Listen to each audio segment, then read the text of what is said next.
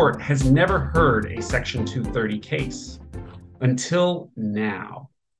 Earlier this month, the justices agreed to review Gonzalez versus Google, in which the plaintiffs argue that YouTube's targeted recommendation of videos falls outside Section two thirty immunity. In a sense, targeted recommending is what all major platforms do and must do in order to provide a usable product. On the vast modern internet, curation of information is an essential service. So it is hard to overstate the potential ramifications of this case for the web.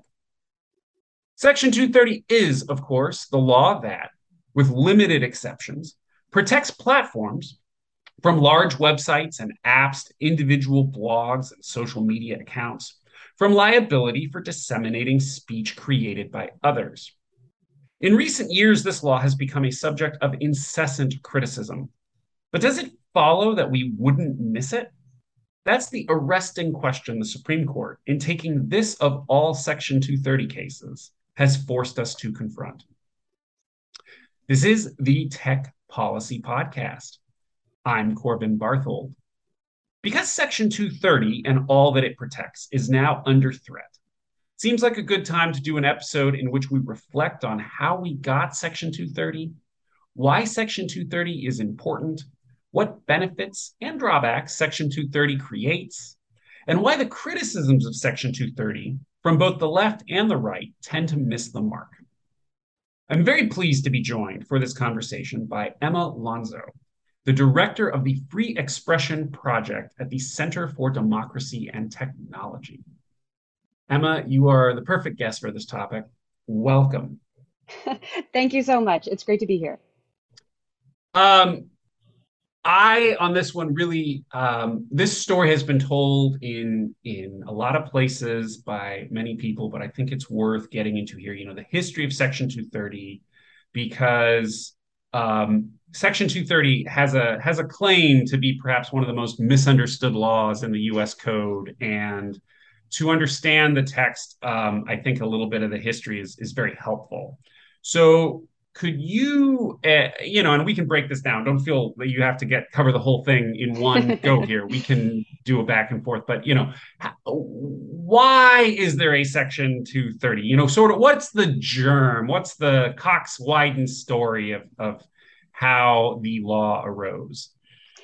Yes, it's a it's a great story. It could potentially fill an entire book, um, as, you know, Jeff Kosseff has written. Um, but the kind of the short version is there's the sort of practical legal origins of Section two thirty and then the kind of political origins. And practically, legally, what was happening in the early to mid nineties around online content hosting and the sort of first development of uh, legal doctrine around what these new online intermediaries like message boards or forums online um, were going to face for when users shared illegal content.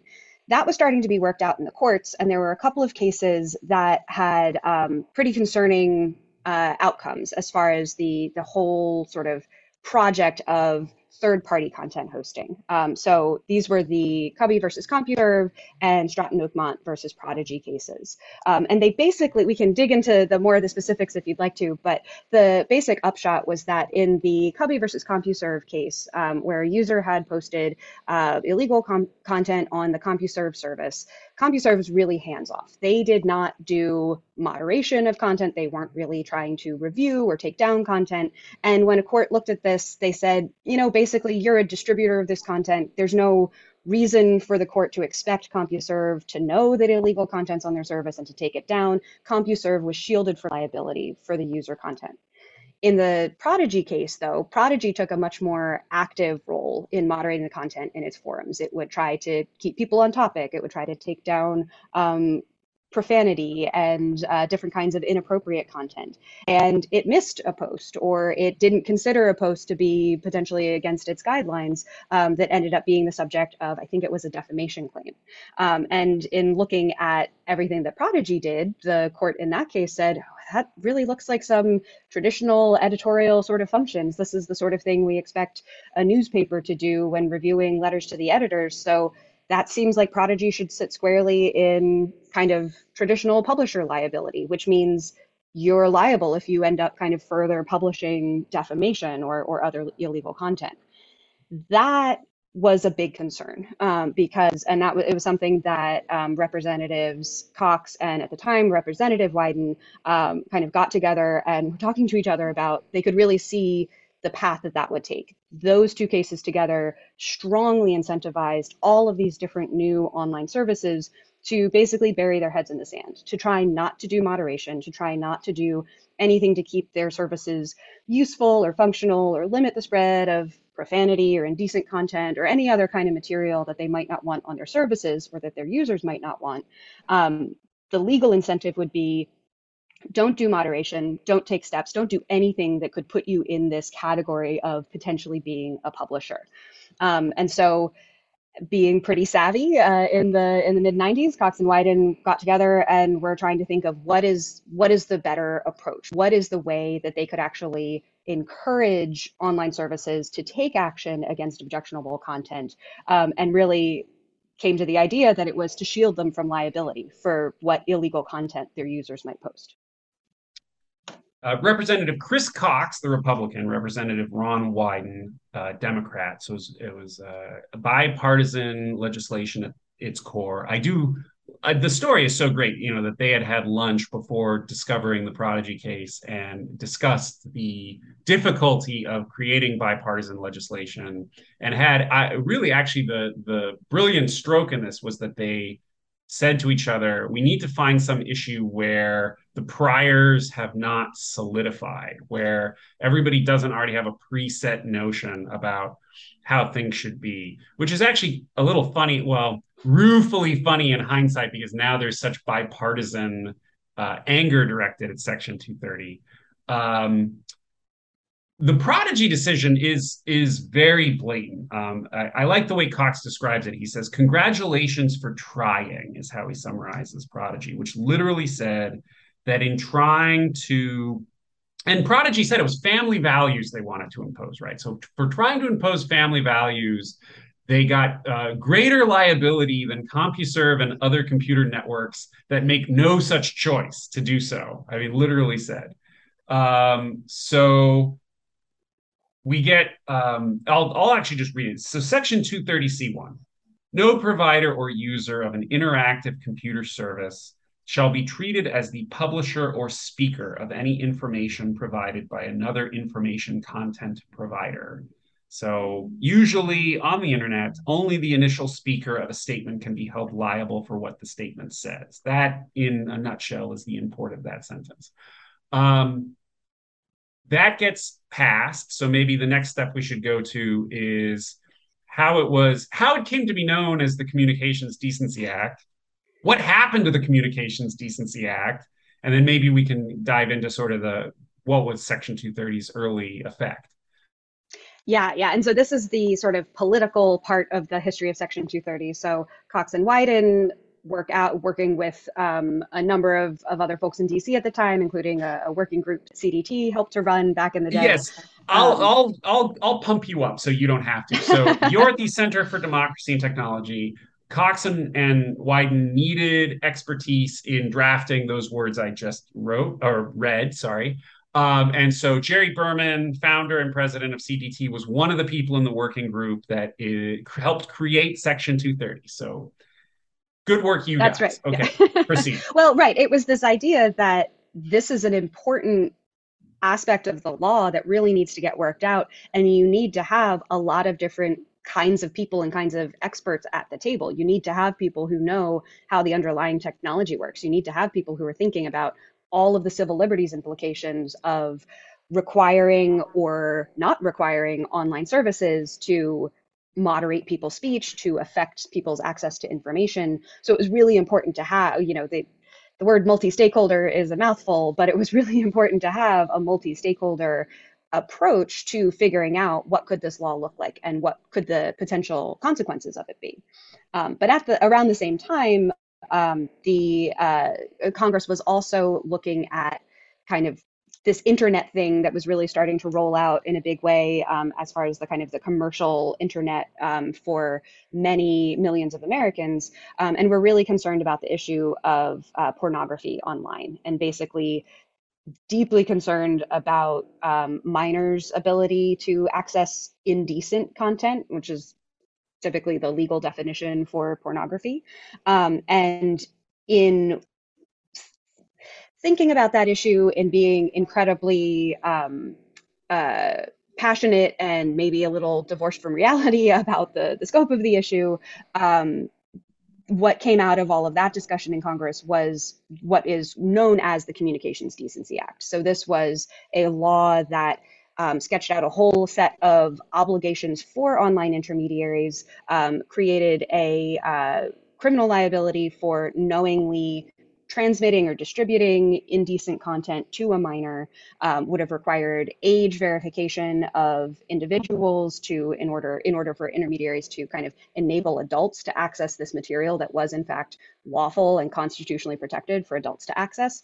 So it was it was this whole scheme for requiring intermediaries to really be the gatekeepers around this particular kind of content online. And Congress kind of had before it these two different options. There was the C D A, which was very much a lots of liability for intermediaries and lots of role for intermediaries in being that gatekeeper and deciding who, which internet users get to have access to what kind of content, and Section two thirty, which was much more about saying there's no legal obligation for intermediaries to play that gatekeeper role at all, but they have the liability protection they need if they do decide they want to moderate content on their services. And Congress, in a spirit of compromise, uh, passed both of them together in a bill that ended up being called in total the C D A, the, the Communications Decency Act, um, but which had down in Section five oh nine this clause, the online family empowerment provision, um, which is what created Section two thirty of the Communications Act, um, which is the, the Section two thirty that we have today. Um, so it was this sort of sense that I'm not exactly sure how Congress envisioned the two different liability schemes working with each other, um, other than that federal criminal law has, has never been something that two thirty shields intermediaries from liability for. So uh, they, they passed two very different approaches to um, some of these questions and some of these problems. And then the bulk of the C D A, the, um, the elements of it that really required intermediaries to, to play gatekeeper role were immediately challenged um, in court by the A C L U and a whole coalition. C D T was part of it, the American Library Association was part of it. It was a very broad coalition challenging the C D A um, in its relevant parts um, before the Supreme Court. And in nineteen ninety-seven, the Supreme Court issued the Reno versus A C L U decision that um, struck down most of the C D A, but left Section two thirty standing. Yeah, um, it makes me think of uh, Kenneth Shepsel, law professor, has a law review article called Congress is a They, Not an It. And um, so the Cox-Wyden bill was originally called the Internet Freedom and Family Empowerment Act. And you're, you you put it perfectly of, you know, how did they envision these working together? And the word they is doing a lot of lifting in that sentence, because I'm not sure there was a coherent uh, idea there. I mean, it worked out given that the Supreme Court, you know, struck down the Senate's anti-porn regulation. So Cox and Wyden's deregulatory effort, you know, passes through this divorce unscathed, but then it keeps the name of its unconstitutional spouse Uh, to endless confusion to this day. Um, yes. Well, so we we so so that's what happens. We get Section two thirty. We fortunately don't have the true C D A, um, and then we get the first major Section two thirty decision, uh, the Zeran case, immensely important, uh, written by J. Harvey Wilkinson, an accomplished judge on the U S Court of Appeals for the Fourth Circuit. Um, and he says, uh, lawsuits seeking to hold an online service provider liable for its exercise of a publisher's traditional editorial functions, such as deciding whether to publish, withdraw, postpone, or alter content, are barred. That's sort of the million dollar sentence in that decision. Um, could you walk us through, well, if you want to elaborate more on Zeran and, and what it says and then its impact? That would, yeah, I think, be the, the next yeah. good place to go. Yeah, for sure. Um, so yeah, the Zeran case was pivotal. Um, it was one of the, if not the earliest cases um, in interpreting Section two thirty and really kind of applying the statutory language in process. A key thing to understand about two thirty is there is, we've been talking about Section two thirty C one. There's also a Section two thirty C two um, and C two A, which also specifies that intermediaries are shielded from efforts that they take to restrict access to a whole kind of laundry list of types of content or otherwise objectionable content.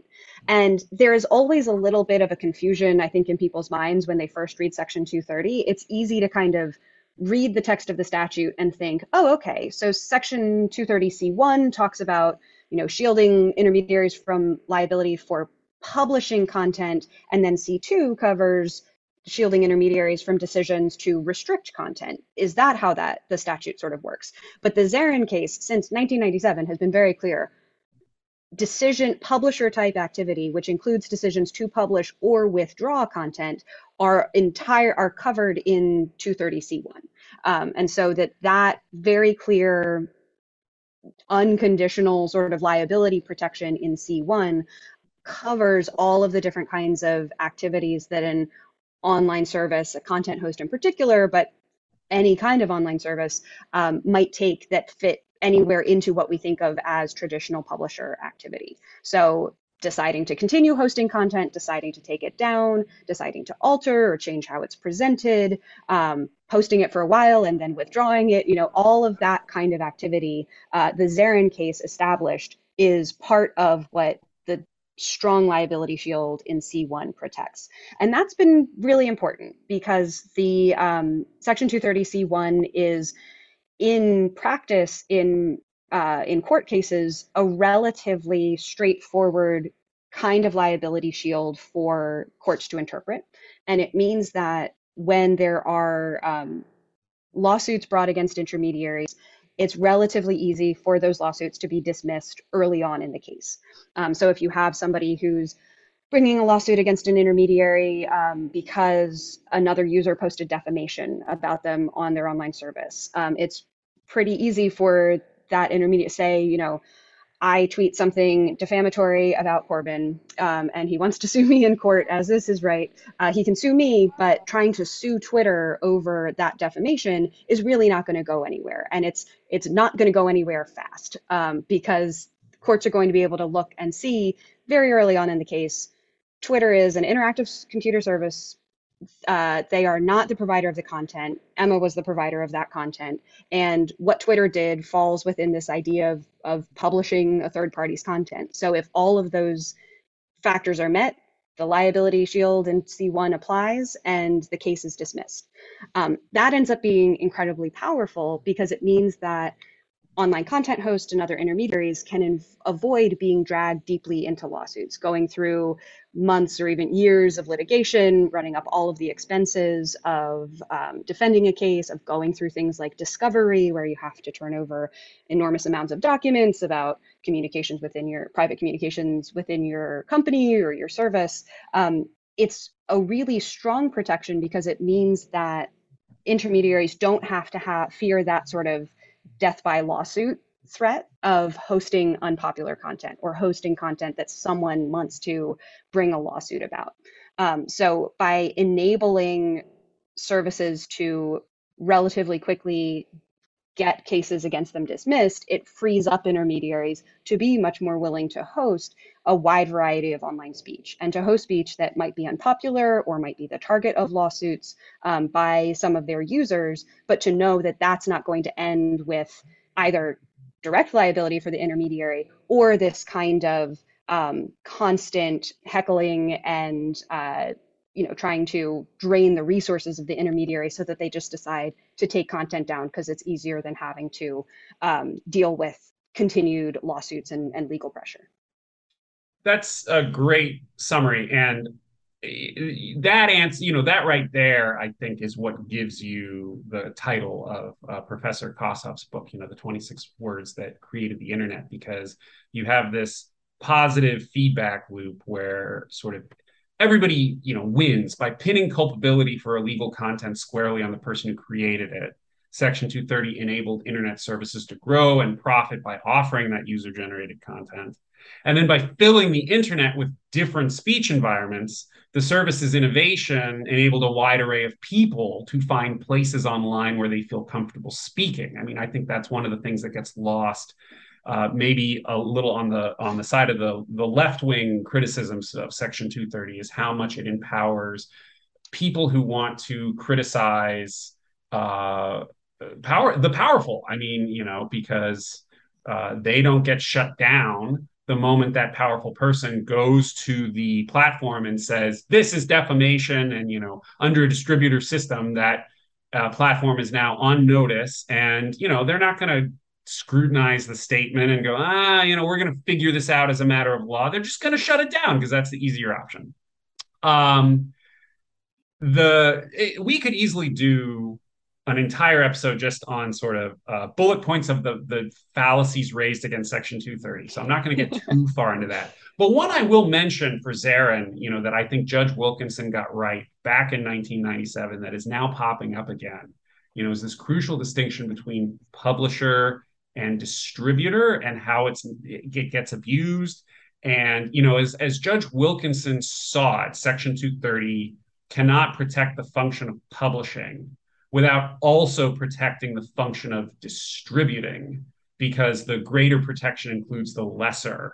And uh, we've seen Justice Thomas uh, question that. And um, I think it ties in when we see uh, Judge Oldham in the Fifth Circuit in the Texas case that we've discussed on, you know, several episodes on the show. He says, Section two thirty shows Congress thought um, platforms are not publishers. And that's such a misunderstanding of what that sentence means. And I, I think Judge Wilkinson, he just got this right right at the beginning. Um, so I recommend people scrutinize his treatment of this this publisher dis, uh, distributor non-distinction is actually the way I should put it. You know, so suppose that someone objects to a piece of content hosted by a platform, right? And the platform then knows about the content, and knowing about it must decide what to do with it. That's sort of the old distributor standard that we're getting all the way back from Smith versus California. Okay, weird quick aside. Eleazar Smith owns a bookstore in Los Angeles. Uh, he's caught with a book called Sweeter Than Life that the police officer deems obscene. Long story short, Smith gets off the hook at the Supreme Court because the Supreme Court says, well, he didn't know that that book was in the store. So that raises the question, of course, what if he had known? What if somebody went to the desk and said, oh, you've got this book? Would that change things? Okay, aside over, apologies. So the platform knows about the content. Once it knows about the content, it is, it's put to the choice of editorial control. So in that sense, it is now transformed into a publisher. And in working out whether to leave the content up or downrank it or label it or whatever other, you know, content moderations options it has, the platform approaches the content as a publisher would, and in so doing enjoys the protection of Section two thirty. And all of this is worked out by Judge Wilkinson in Zeran before any of the drama that we see in the modern day. Um, so good work, Judge Wilkinson. Um, Maybe the way to shift next is to to note uh, Zeran is named after Kenneth Zeran. Um, it's actually a fascinating story. A few days after the Oklahoma City bombing, uh, his phone starts ringing off the hook. He's getting these threatening calls, some of which include death threats. Um, someone, it turned out, had posted on an America Online bulletin board an ad offering uh, naughty Oklahoma t-shirts. One of them said, visit Oklahoma, it's a blast. Uh, some of them were actually more offensive than that. Um, and bearing uh, Ken Zeran's home phone number to call to buy these things. He had nothing to do with it, he says. Um, he couldn't determine who created the posts. Uh, and because of Section two thirty, he had no recourse against A O L for failing to take his plight seriously. Um, and that, you know, that sounds pretty, pretty lame. And actually, and uh, Professor Kosseff is very good at digging into this. Like, you know, that story was a portent of things to come. Um, and again, uh, going to the, the maybe the flip side of like how marginalized voices are protected by two thirty, you know, a lot of the worst stuff that happens on the internet is harassment, racism, uh, misogyny. And so uh, people see these things happen And there is a narrative that Section two thirty basically enables it to happen. And I think two things can be true at once, that those things are um, highly problematic. And in discrete cases, I have to be careful in framing this because I don't want to be misunderstood. In discrete cases, Section two thirty is immediately seen as the thing giving cover to that behavior, while at the same time, it is not necessarily the thing that would, um, you know, getting rid of it would somehow create less of that behavior. Uh, do I have that right? Uh, do, do you want to weigh in here? Sure. Yeah. No, it's the the facts in so many of the different Section two thirty cases are often really just awful and gut-wrenching um, because there are a lot of genuine kinds of abuse and harm that people suffer and that people kind of do to each other through the medium of the internet. Um, and you know, I have a lot of sympathy for plaintiffs who are, yes, very intentionally trying to go after an online service provider, some kind of platform or website or forum, because either they actually can't find the person who is harassing them or defaming them or attacking them and or issuing a threat at them in some way, or that person is completely judgment proof and there's no way that they could actually get any kind of meaningful recovery against them, or that the harm that the person's really feeling is is even less that initial posting of the content, but the fact that now thousands or millions of people can see that content. And so there's, it's, I think there is a very understandable logic to people wanting to go to intermediaries as that point of control, as that entity that could say, you know, remove the content or do something else that, um, you know, is responsive to the, the concerns that the victim has. But I think one thing that's really, really crucial to remember when we think about the role of Section two thirty is it is shielding intermediaries from liability for illegal content posted by their users. And in a lot of different circumstances, content, the underlying content is not necessarily illegal, whether it's most forms of hate speech in the United States, things like disinformation that are pretty much going to be protected by the Constitution. There are definitely kinds of harassment that are illegal, but there's a lot of harassing and intimidating and just short of the legal standard of threatening kind of content on online services that many of us actually want to see intermediaries take action against, right? We want to see them have policies that make an online service a space where we feel comfortable operating. For some people, that might be having very permissive policies. For others, it might be having very locked down policies that are, you know, have a no, um, a zero tolerance policy for things like hate and harassment. Section two thirty is what enables intermediaries to have those kind of policies and actually kind of and actually enforce them or create these different kinds of environments without fear of lawsuits for the fact that they are taking down what in many cases is the constitutionally protected speech of other users. Um, and so this is where the whole question of sort of if you took Section two thirty away, what would happen? There would certainly be some lawsuits about truly illegal, you know, issuing of true threats or specific kinds of harassment um, that might be able to be borne out against intermediaries. But for a lot of the kind of abusive online content that we think about, there would still be no real cause of action to, to bring against the online intermediary because the underlying speech here in the United States is not illegal. Um, so when we think about kind of the big picture and systemic role that Section two thirty plays, understanding those dynamics that the whole reason, you know, Cox and Wyden frames the whole section for Section two thirty as the Good Samaritan protection for blocking and filtering of content. It was some of this recognition that there is a job here that we want to see these intermediaries do, and that job is taking down or restricting access to other people's constitutionally protected speech. And that is not something Congress can do directly. That is not a law that Congress can pass to require intermediaries to take action against lawful speech. That's not to say Congress has not considered passing some such laws. Uh, you know, that's a that whole, the whole duty of care concept is a, a another podcast entirely. Um, but at the core of it, we're talking about are is there illegal speech at issue? And so much of the abuse that we want to see addressed by intermediaries, we need them to basically voluntarily take action against. Yeah, and I mean, let us not forget that going back to what you said about the, the litigation dynamics, if you get rid of Section two thirty, there's actually a really good chance you're just entrenching the major players who can afford to fend off nuisance suits, even if, you know, they're ultimately futile, go through the discovery and get to summary judgment or trial the way you'd have to do if you didn't have Section two thirty, and that the actual people would be harmed would be, uh, you know, upstarts who can't afford that kind of thing. Um, well, uh, Actually, before before we dive into Gonzalez versus Google, um, talking about, you know, what would happen in a world without Section two thirty, actually, I think that uh, that's a good segue to FOSTA.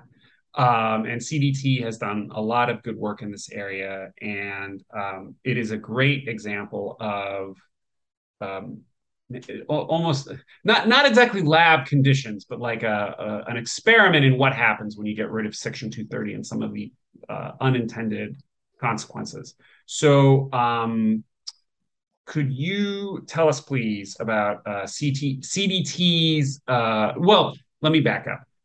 What happened with FOSTA, um, what its effects were, and, you know, C D T's role here? Sure, yeah. Um, so FOSTA, and or the sort of full name of FOSTA-SESTA, uh, was a pair of bills that were introduced in Congress a couple of sessions ago um, that were initially really framed around the issue of child sex trafficking, uh, which obviously abhorrent crime um, and something that, you know, no member of Congress is, wants to seem weak on the issue of child sex trafficking. So, you know, very much posed in this posture of how could Congress do anything but um, pass something to help deal with this, you know, horrible problem. Um, the focus of, of FOSTA and SESTA that was on this question of the role of online services. And in particular, they were looking at online advertising sites and, it, and especially Backpage dot com. Um, they were reacting to actually a series of different cases um, that had come up through the different circuits where many, like every different court that looked at the issue said that Backpage in particular um, was shielded from liability for sex trafficking, including sil- child sex trafficking ads that appeared on its service, um, and that Section two thirty shielded Backpage as the uh, you know, publisher of those ads, um, and meant that victims could not recover against Backpage's website uh, for the fact that someone had used Backpage to um, to traffic them.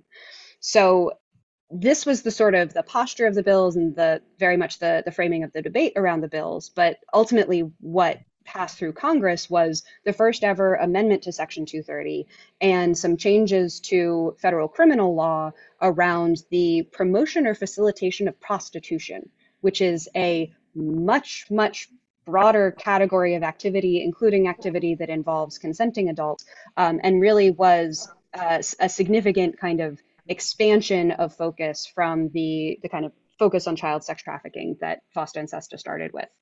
Um, so this gets uh, passed into law. Backpage is also um, taken offline by federal prosecutors, but they didn't use FOSTA-SESTA to do it. They used existing um, federal criminal law that had been already on the books and was already available um, to bring charges of, uh, well, I'm going to get the exact charges wrong, but to, to bring federal charges against um, the executives of Backpage. That case is still ongoing. It's probably a whole other podcast worth of material of like the ins and outs of how uh, how challenging the prosecution of that case has actually been. Um, but FOSTA, FOSTA-SESTA just was, you know, appeared on the scene, and pretty much as soon as um, Congress had Uh, voted on it, and maybe even before it was signed into law, we started seeing online services um, react really aggressively to a lot of different kinds of sexual content on their services. Um, and the upshot was that the language in FOSTA-SESTA is so vague and so hard to understand exactly what is now illegal and what intermediaries may be liable for, that different services were taking a, you know, better safe than sorry approach. So for example, Craigslist shut down their entire adult services section. Um, this is an adult services section that had already been the case, uh, the subject of different um, legal challenges over the years where courts had found that, like, of course, there's plenty of lawful speech that happens in, in this section on Craigslist. This is not something that is per se illegal. The intermediary is shielded from liability for, for hosting other people's lawful speech.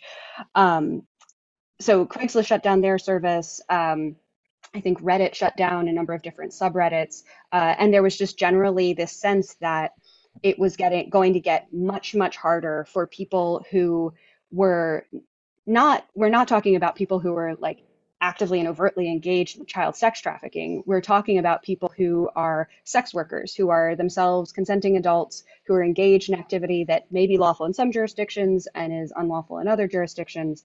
And we're talking about people who are working on behalf of sex workers' rights, um, trying to advocate for the health and wellness of sex workers, providing information about um, how to do sex work safely, uh, websites hosting things like bad date lists where sex workers can actually exchange information with each other about, you know, this person is bad news, stay away from them. Um, a lot, there was the, I, I've been, had the fortunate, uh, the, the benefit to um, work alongside some different advocates in the sex worker community and come to realize like how incredibly organized and passionate and what a sort of mutual aid community within the, the sex worker community really exists. And there were a lot of resources and a lot of efforts of people to try to help each other out and keep each other safe and understand, um, you know, what the, how to be a sex worker in a world where you are constantly being pushed to the margins of society, of the legal system, of the healthcare system, et cetera. FOSTA SESTA put all of that in jeopardy um, and really pushed a lot of speech that is would absolutely be considered by courts to be lawful and constitutionally protected speech right to the margins with anything that might be considered obviously, you know, promotion of illegal prostitution. Um, and that I think is a really important uh, important lesson to learn. I mean, this was this was not a surprise to anybody who had been advocating against FOSTA SESTA from the beginning, including a lot of different sex workers' rights advocates and digital rights groups like C D T and the Electronic Frontier Foundation. We were trying to help people understand that this was going to be the inevitable consequence of these laws. Um, and since FOSTA SESTA has been um, in action, um, different groups like Hacking Hustling have done documented extensively the, the really negative impacts um, on sex workers and people kind of loosely affiliated with the um, sex worker community, uh, not just in the U S, but around the world. There are, you know, there are people who are engaged in sex work that is lawful in the countries where they live, who are not able to get payment processors to process payments or websites, um, web hosting providers to host their websites because those businesses have a connection with the United States and are afraid of the liability that they might face under this law. So it's a really important object lesson in what a ham-fisted amendment of Section two thirty can bring about and how unwilling intermediaries are to take on a legal risk over the content that they host, right? It's the, I think you can, um, it can be easy to misunderstand advocates for Section two thirty as being sort of on the side of the companies all the time, right? Of trying to say like, the companies need and deserve this legal shield in some way. Um, I really do care about small website operators being able to have a legal shield, but a lot of why I think Section two thirty is important is because I am very strongly convinced that intermediaries are not going to bother hosting marginal speech and risky content um, if they face the slightest whiff of legal liability for it.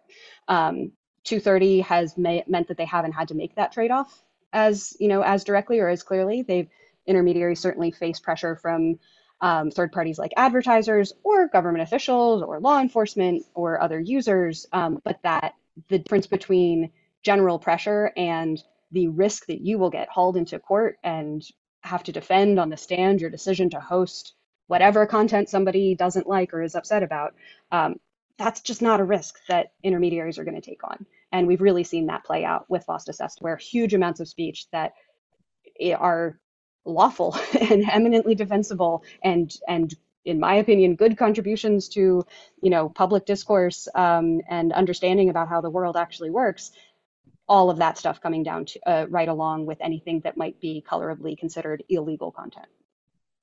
Yeah, one area of the law that at least as far as I know, was pretty murky before Section two thirty was the nature of distributor liability. It seems like it was never quite worked out, um, quite what the scienter, the knowledge standard should be. Um, I often think of it as you get rid of Section two thirty, and it's like a notice and takedown regime where anytime somebody says that's defamatory, you know, the platform immediately takes it down, but maybe not so. And you did a great job of explaining in the area of FOSTA, the Fight Online Sex Trafficking Act. I guess I should spell out the acronym. Like so many congressional laws, the name is kind of misleading in light of your explanation. Um, it you know, a lot of people are just going to, they're not going to get that far. They're just going to play it safe and take it all down, in part because it's it's not quite clear. Like, I highly doubt, let's say you get rid of Section two thirty and a platform decided, we're going to go the distributor route.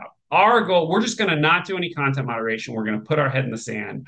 I really doubt that when they got sued for something on their content, the judge would go, well, you know, you're in good shape. You know, you you you made sure that there was no customer hotline. You made sure that there was no email address. You went out of your way to make sure that people could not contact you and give you knowledge of what was on your thing. Okay, you're cool. You know, case dismissed. I really don't think that's how it's going to play out for sites that go would try to go that route. Um, I mean, especially if you're a website that is also operating outside of the U S and in particular in Europe, you're just not going with the, the Digital Services Act, which is Europe's new revamp of their intermediary liability laws.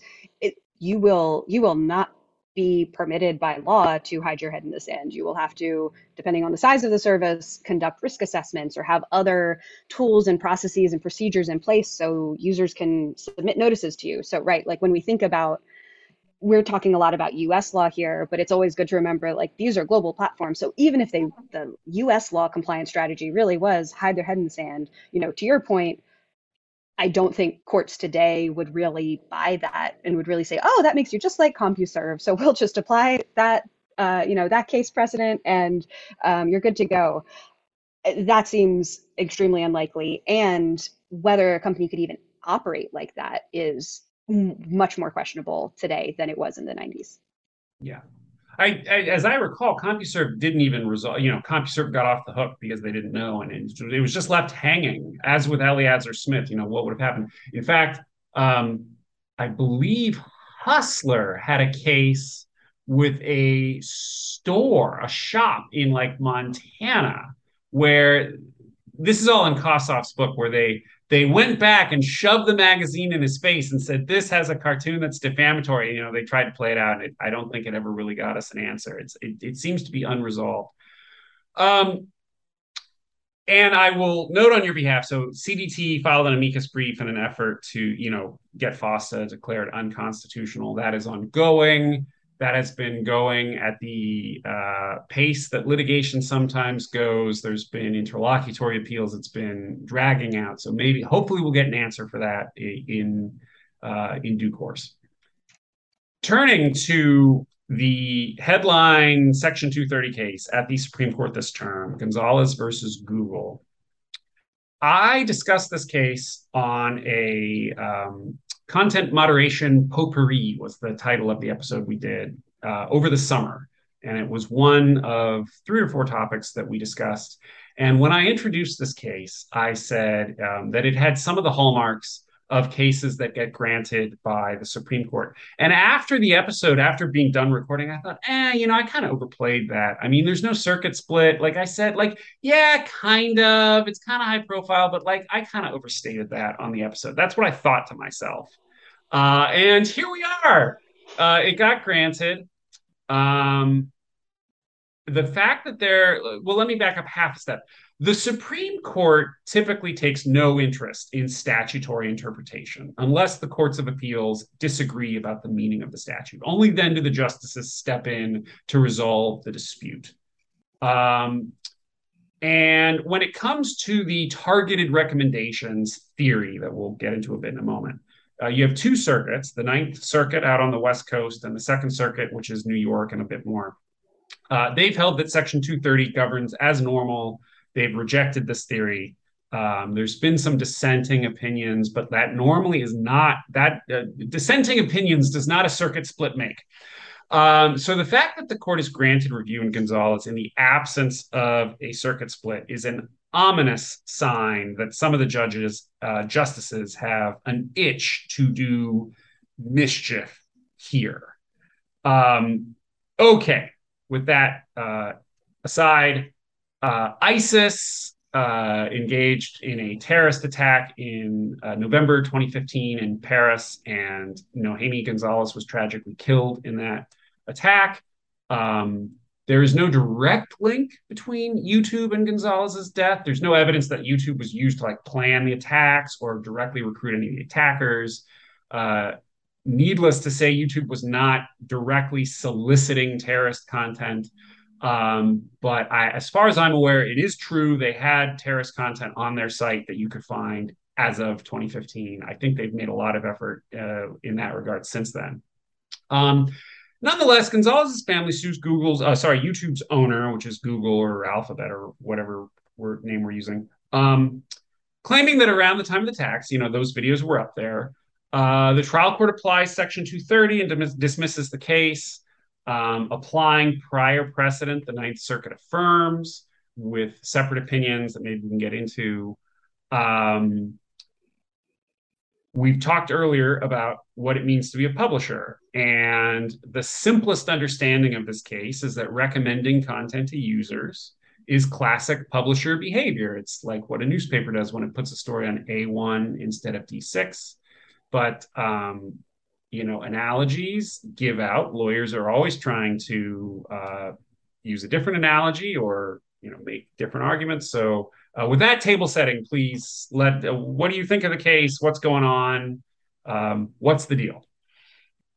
Yeah, that that is the million dollar question. Um, I think a lot of us who are following the case or planning to file amicus briefs are really trying to sort out, because as you said, it's, there's not a clear circuit split that the court is poised to resolve. And this is the first time that the Supreme Court will actually address a Section two thirty case. So the field is wide open, or at least it feels that way, um, and feels very much like there are any number of different directions the court could go. So, you know, there's a sort of cottage industry of prognostication about which justices might think what about Section two thirty or terrorist content or YouTube um, going on right now, because it is it is really difficult to predict. Uh, probably the, the justice who has most shown his cards is Justice Thomas, who's written a couple of sort of signing statements or advisory opinions on denials of cert that the court has made um, in a couple of previous cases involving Section two thirty, where Justice Thomas lays out, you know, he, he does not care for the statute at all, um, and has also advanced some ideas that maybe these large services should be common carriers. So I think people feel pretty confident that, that Justice Thomas thinks that uh, something about the interpretation of Section two thirty needs to change significantly from what's been pretty significantly consistent across all of the circuits um, for, for many years. Um, but this whole question in, so the, the question presented in um, the Gonzalez case is a little strange on its own, because it, it sort of presumes, you know, oh, well, Section two thirty protects editorial functions, which is something we know that at least Thomas wants to wants to argue with or in, investigate. Um, but when there are targeted recommendations, two thirty should not protect that. And this is just not a terribly easy distinction to draw between, like, what are the different ways that an online service uses algorithms to, based on some input from users, sort and manage and present to users some of the vast amounts of user-generated content that might be on their service, right? There's a very neutral way of describing that, which I've just tried to lay out, that basically describes how almost all online content hosting and search ranking and so many different kinds of ways of technically intermediating user-generated content online just have to operate. Algorithms are everywhere. Decisions about, automated decisions about which of some vast amount of content should be shown to which user are happening all the time and everywhere. So if the court has some sort of sweeping decision that says none of that activity is shielded by Section two thirty, that could be as good as Congress effectively repealing two thirty, right? That, and when I say good, I mean terrible. Like that could have the same effect as as Congress repealing two thirty, because it's there are some kind of activities that an intermediary might do with third-party content that wouldn't fall into that bucket, but it would be a pretty small number. And so much of how we all think about accessing content online, navigating content, um, finding information, finding information that's useful to us, all of that ends up having Uh, having touched an algorithm at some point and having some kind of recommendation made to us about this might be what you're looking for, this might be the content that you're interested in seeing. Um, but there is also, there is a, a much narrower set of cases looking at some of these questions of like very specific targeting of content by intermediaries in the ads context that raise some really interesting questions. There have been some um, interesting arguments put forward by groups like Upturn and A C L U and the Lawyers Committee about there may be some kinds of ad targeting where you can really establish that the intermediary is the only source of what ended up being illegal about that ad. That kind of presumes you're in the world of, for example, civil rights statutes that have um, restrictions on uh, discriminatory publishing of ads for like housing or credit or employment. So a, a narrow set of cases where there's existing law that already has, you know, discriminatory display of ads as something that might be illegal to do, where you might be able to isolate particular action by an intermediary. That's interesting. Again, another whole podcast to talk about uh, kind of those issues. But none of those sorts of facts are in front of the court in these cases. This is the the kinds of activities by intermediaries that are the basic kind of described in the the plaintiff's concerns about, you know, that that form the basis of their case are so much more just general users upload content to a service, that content gets shared with some users and not with other users, and is the intermediary liable for that? Um, so I think that's where, you know, for folks like me, a lot of the concern about where the court might go on these cases really lies. It's there might be some interest in really trying to dig deep into some of the trickiest and most specific questions about the extent of Section two thirty protection. But this ca case actually seems like a pretty standard and straightforward set of two thirty type case examples. Um, and, and that if they're really looking to do something transformative to the law on the basis of this case, that could be um, just a, a seismic impact to how the law around third-party content hosting and searching for information on the internet works in this country. Yeah, I have to confess, I don't, um, I don't really get it at the end of the day. Um, you know, the argument runs basically that the exceptional targetedness of algorithmic recommendations makes them special. It's not like a newspaper putting something on A one because YouTube is tailoring its result to me. And as you mentioned, you know, problem number one, uh, when I do a Google search, that's what it's doing. And are you saying that search engine, are, are you like, the way I've put it is, are the justices really so hostile to big tech that they'd be willing, willing to run the risk of trashing search engines, right? Um, but then turning to the actual law, um, again, you know, targeting content at people is what publishers do. And it's unclear to me why a publisher, oh, sorry, well, a platform acting as a publisher should lose its Section two thirty protection for targeting well. Um, and it's right up there in the purposes and intent of the law. It's written into the law at the beginning of Section two thirty that one of Section two thirty's goals is to promote the continued development of the internet.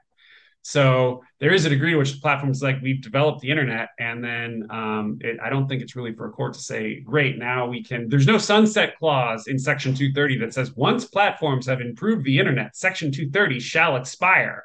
Uh, it doesn't say that. Um, And it would be so, yeah. strange to think that of people agreeing that the internet we have now is, we're good, right? Like that's that's all we want from it, that it's operating optimally. And this is, right? Like that, if we were going to pick an endpoint of the development of the internet, this would be a really strange like slice of time to decide like, yeah, this is, this is the status quo that people are happy with.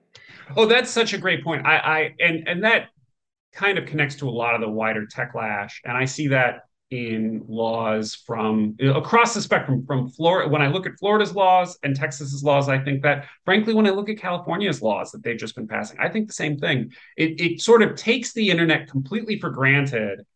And um, they've decided that now is the moment to basically turn the world of bytes back into the world of atoms and put the equivalent of like a strict building code on the internet is what seems to be happening to me. And um, there seems to be this total forgetting of what the internet did. I mean, the, the media used to talk at us, and that is how it worked. I mean, maybe you could write a letter to the editor that would maybe get read by somebody or not and get thrown in the trash. But the internet is really what empowered us to talk to one another, you know, speak up, to collaborate, like on Wikipedia, to protest and to be heard. And far too few people seem sufficiently worried that curtailing Section two thirty support for user-generated content might destroy what makes the internet great. I mean, we're all so focused on what um, what bad thing that other person is saying on the internet. And there's not enough ten- attention to the fact that It, it is empowering all of us to speak. All of us normies like me, who, you know, I'm not getting invited onto N B C anytime soon. It's like the internet is how I speak. I don't know about everybody else. Yeah, no, it's, it is hard. I think the further away we get from the early nineties, when frankly, probably some of the listeners to this podcast weren't even born yet. Um, and for those of us who were around, remembering what the media ecosystem was like in the early nineties and how it reflected the ideas and opinions and what was entertaining or newsworthy or worthwhile of a very small subset of people, um, the kinds of information, the kinds of entertainment, the kinds of fictional narratives and documentaries, whatever else that you might, news reporting that, you know, you might want to understand as part of your information environment, was just in the hands of such a very few number of people. And today we all have the power to advance our own narratives to, which also leads into a conversation about disinformation, but you know, there's so much power, positive power and benefit that I do think we can take for granted pretty substantially, um, as far as like, well, of course the internet enables that and that's not going anywhere. Um, And I don't think that gets weighed enough in a lot of the trade-offs that people think of when they think we should substantially change how all of this works. We should change how the legal structures um, and legal systems work. There is no guarantee that we would all have access to a low barrier to entry, no gatekeepers, decentralized, open communication system. It was revolutionary when that was rolled out. And we're living through what that revolution means, and that is a sometimes very scary and incredibly disruptive time. Um, but to me, the goal has to be, how do we preserve that benefit of expression and access to information for so many more people and so many more perspectives than ever before in human history, while also taking serious efforts to address the genuine harms and abuse and um, you know, real negative effects that that people also experience um, because of how other people use the internet. Emma, this has been a blast. Um, I actually think we've covered a pretty pretty good amount of ground, and yet there's actually so much more about Section two thirty that we're going to have to um, leave by the wayside for now. Um, I, I am tempted to do just a Section two thirty fallacies episode that only popped up to me halfway through this recording. That, that that might have to happen. And if it does, expect an email. Um, thank you so much. Oh, thank you. It was uh, great to talk through all of this. And I'm sure there will be more news about all of this on a maybe near daily basis coming up soon. More to come in the world and on the Tech Policy Podcast with me, your host, Corbin Barthold. I've been joined by Emma Llansó of the Center for Democracy and Technology. Until next time. The Tech Policy Podcast is produced and distributed by Tech Freedom, a nonpartisan, nonprofit think tank in Washington, D C. To learn more about our work, make a tax-deductible donation, or find other episodes, find us online at tech freedom dot org.